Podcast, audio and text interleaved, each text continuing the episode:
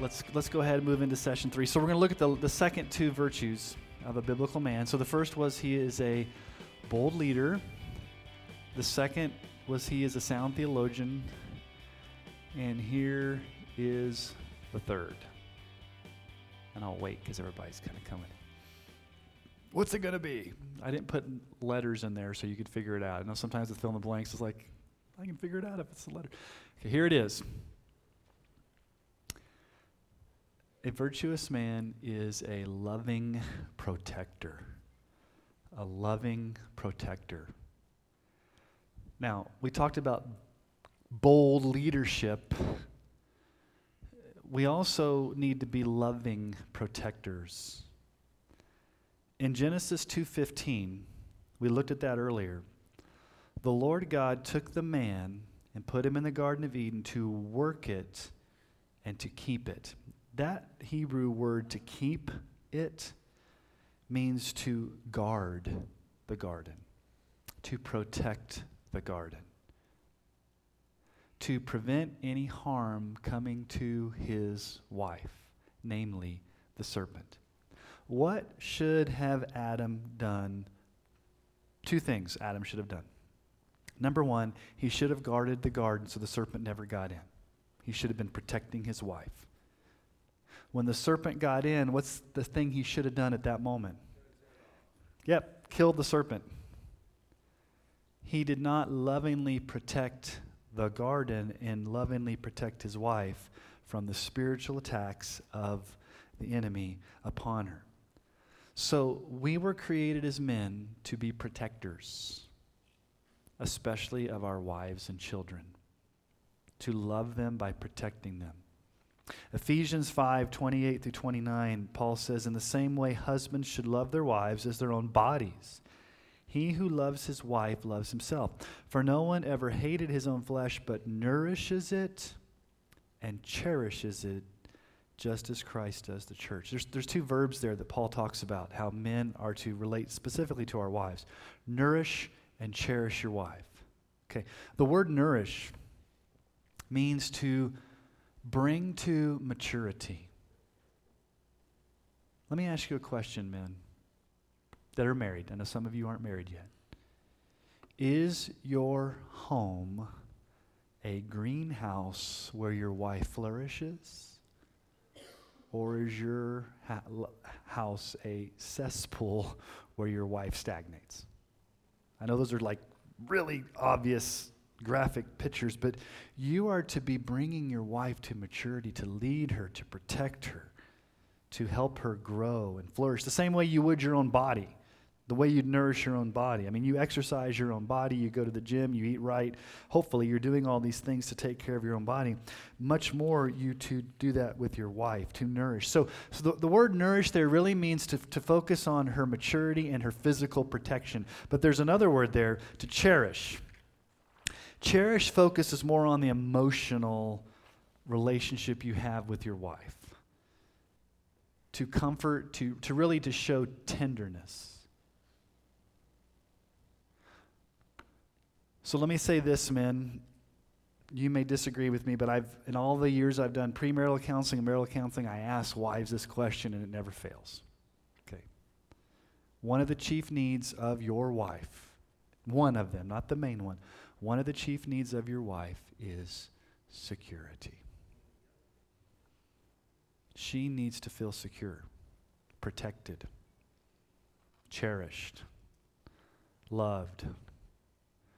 Secure financially, secure emotionally, secure spiritually. And so, husbands, are you promoting the security of your wife? Are you protecting her? Are you loving her? Does your wife know beyond a shadow of a doubt that you value her above all human relationships, even your children? Okay, 1 Peter 3 7.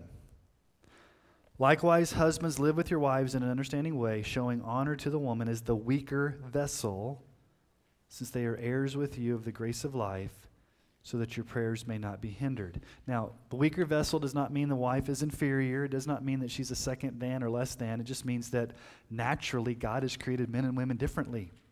Wives are smaller. They're, they don't have the same muscle structure as men. We are to be the protectors, the stronger ones, to love and protect our wives. So, one of the ways that you can protect your wife is providing that spiritual, emotional, relational strength and security to her physically, emotionally, spiritually. But as a loving protector, do you protect your wife and your children from the attacks of Satan, secular culture, and ideologies that will harm them? Being a loving protector means you are protecting your family, you're protecting your wives from the attacks of Satan, ideologies, isms that would come and attack your family. And here's the issue, guys. This is where I'm going to get real personal with you. The key to protecting your family is protecting your own heart. You cannot protect your family unless you protect your own heart. How in the world are you going to protect them if you don't? now, what does it mean to protect your heart? Okay, I'm going to give you a tragic example of a father who did not protect his heart, and his family paid dearly for it. So turn with me to Joshua chapter 7. This is the story of Achan. If you remember, Joshua and the Israelites had crossed the Jordan River. They had taken the city of Jericho. They're in the beginning campaign of taking the promised land from the Philistines and the Canaanites and all of the, the ites. And then you get to chapter 7, where they conquered the town of Ai.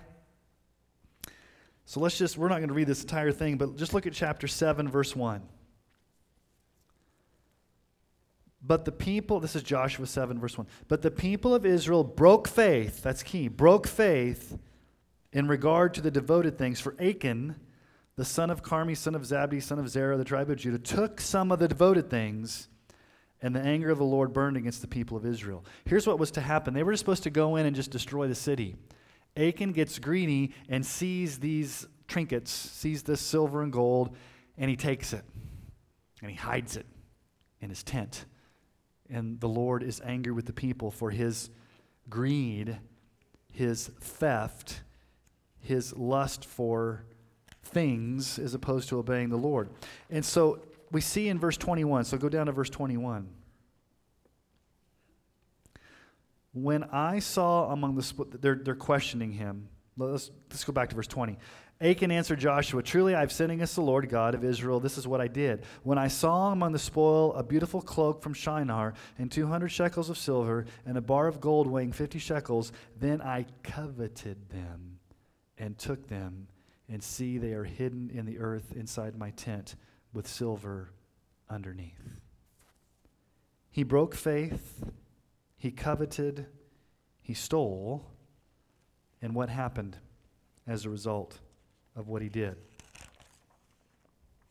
Read 18 through 25. Let's just keep reading.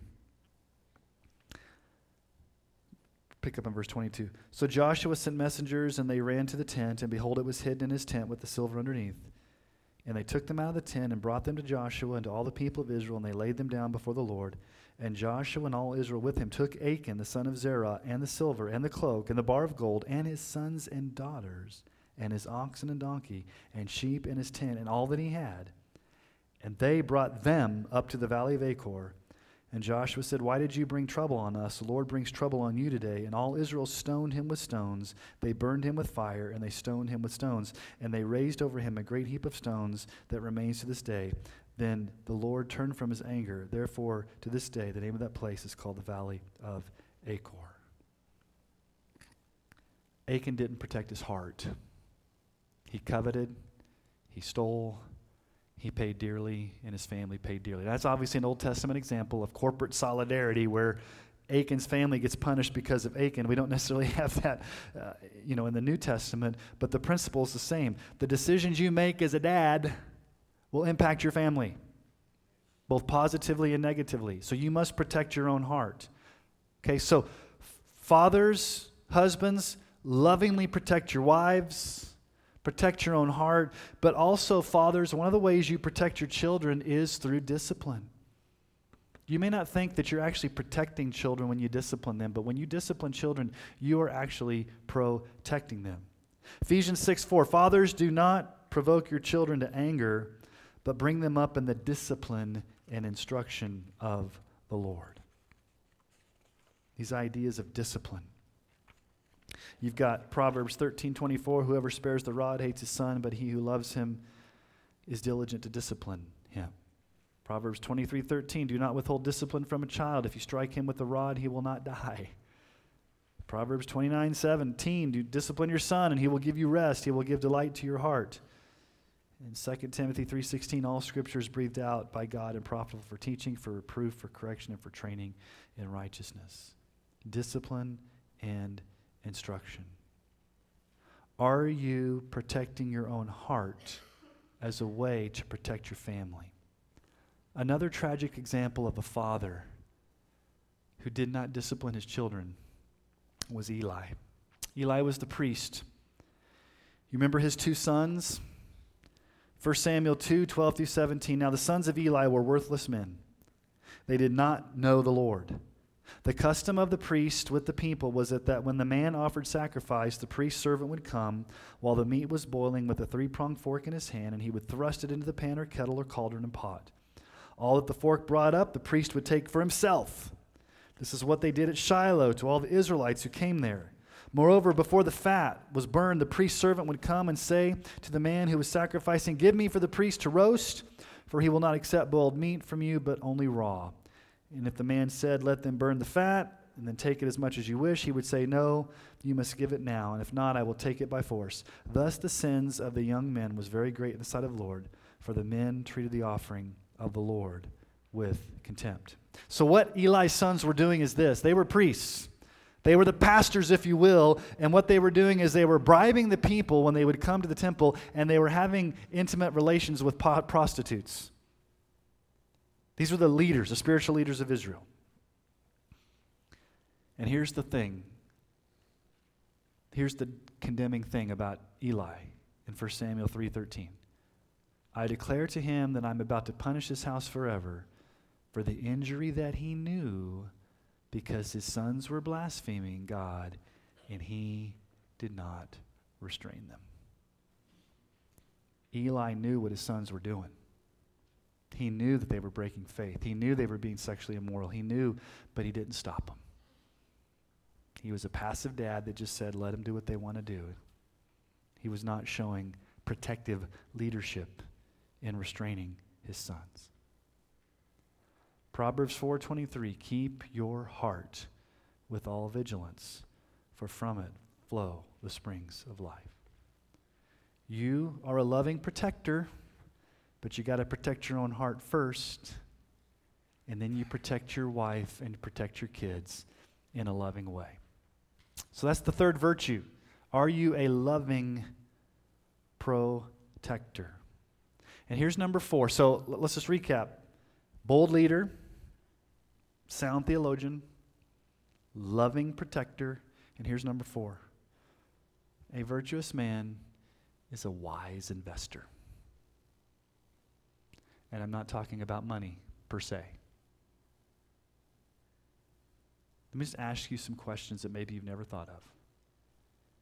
Do you have a life mission or personal vision statement for you as a man and for your family that's written down of how you're going to lead, protect, and provide? Are you building for the future? Are you investing in eternity?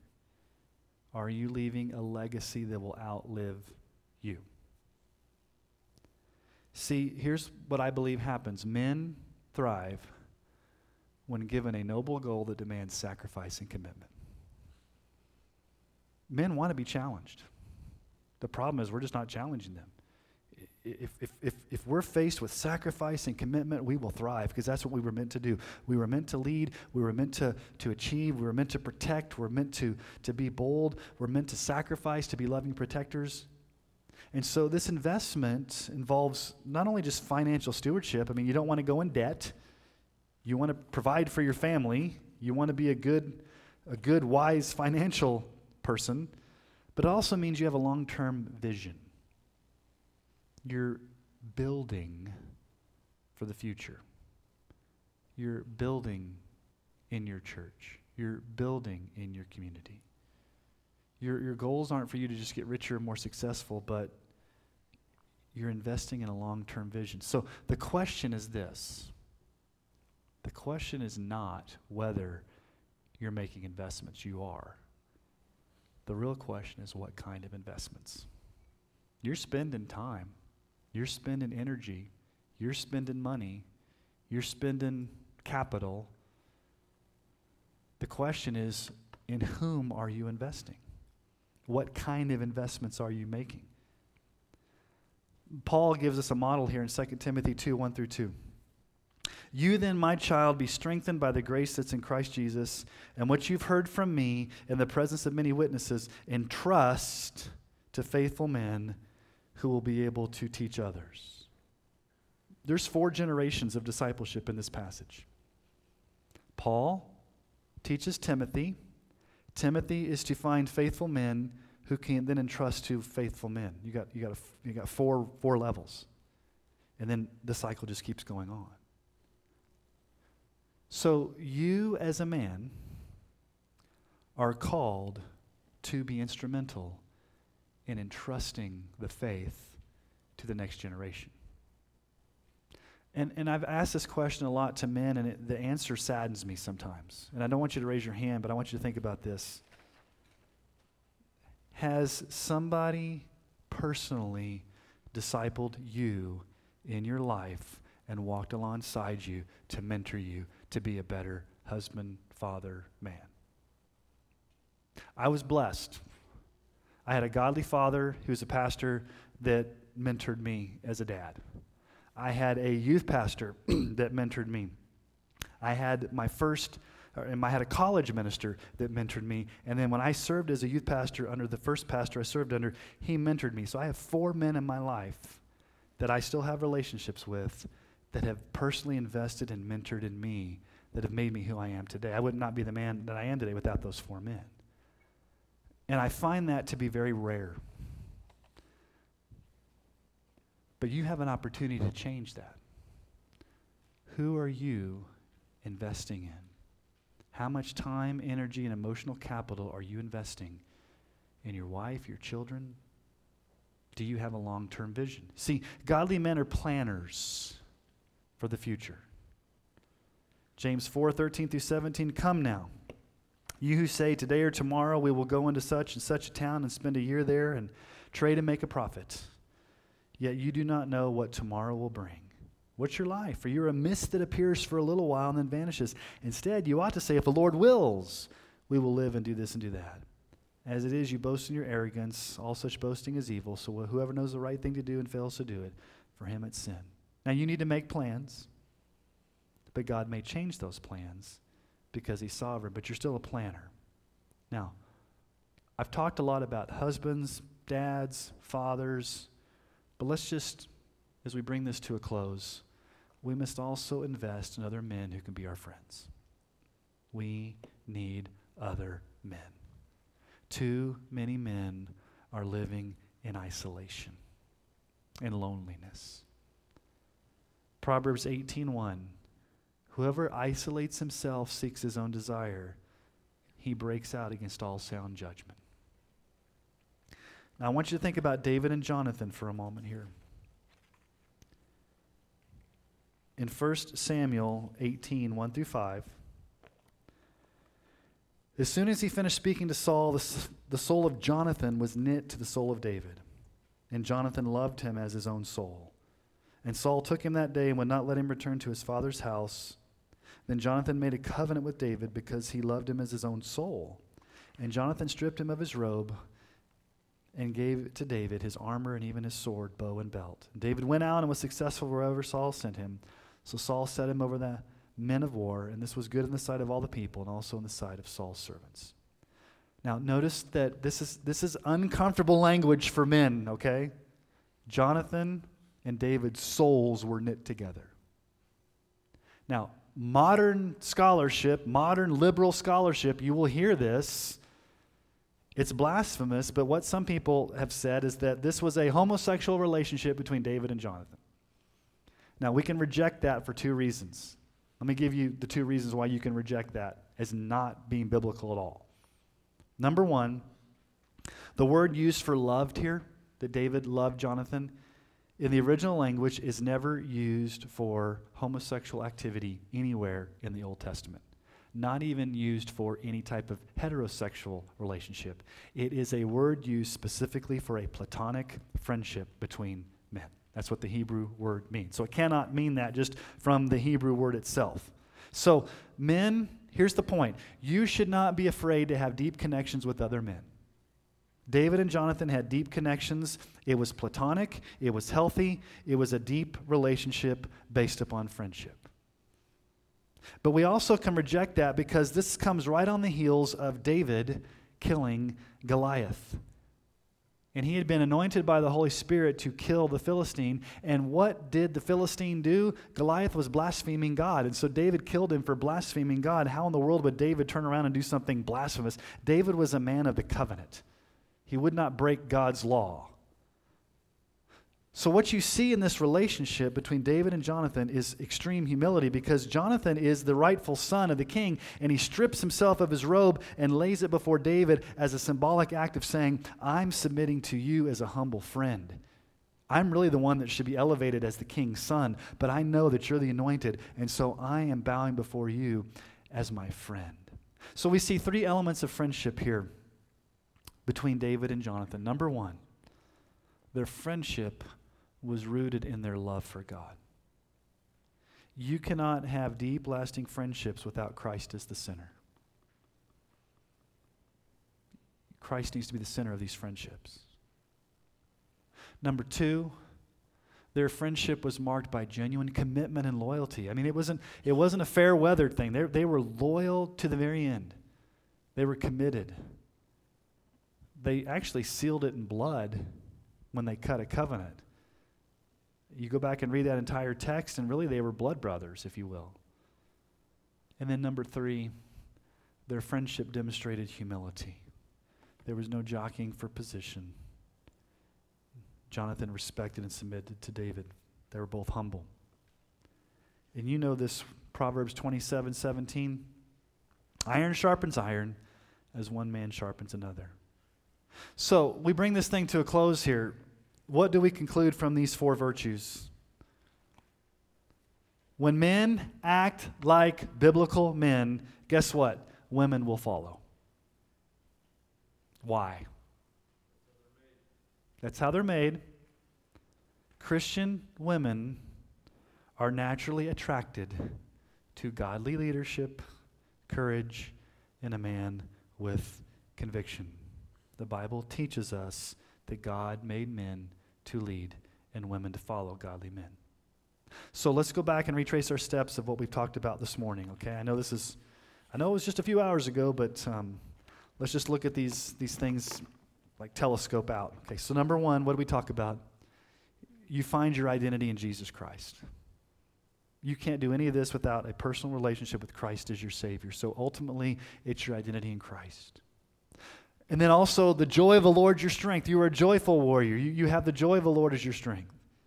You're an oak of righteousness planted for God's glory. You do all things for the glory of God. You're planted deep. You're strong. You're, you're a man of righteousness. You're an oak. You're a builder. You're a rebuilder. There's ruins in the culture, and you're wanting to rebuild what has been lost and, and leave a legacy for a future generation as a builder. And then those four things we looked at you're a bold leader. You're a sound theologian, you're a loving protector, and you're a wise investor. And why do you do all of this? For your own glory? No, you do it all for two things, okay? You do it for the glory of God and the good of others. That's what we really should be doing all things for the glory of God and the good of others.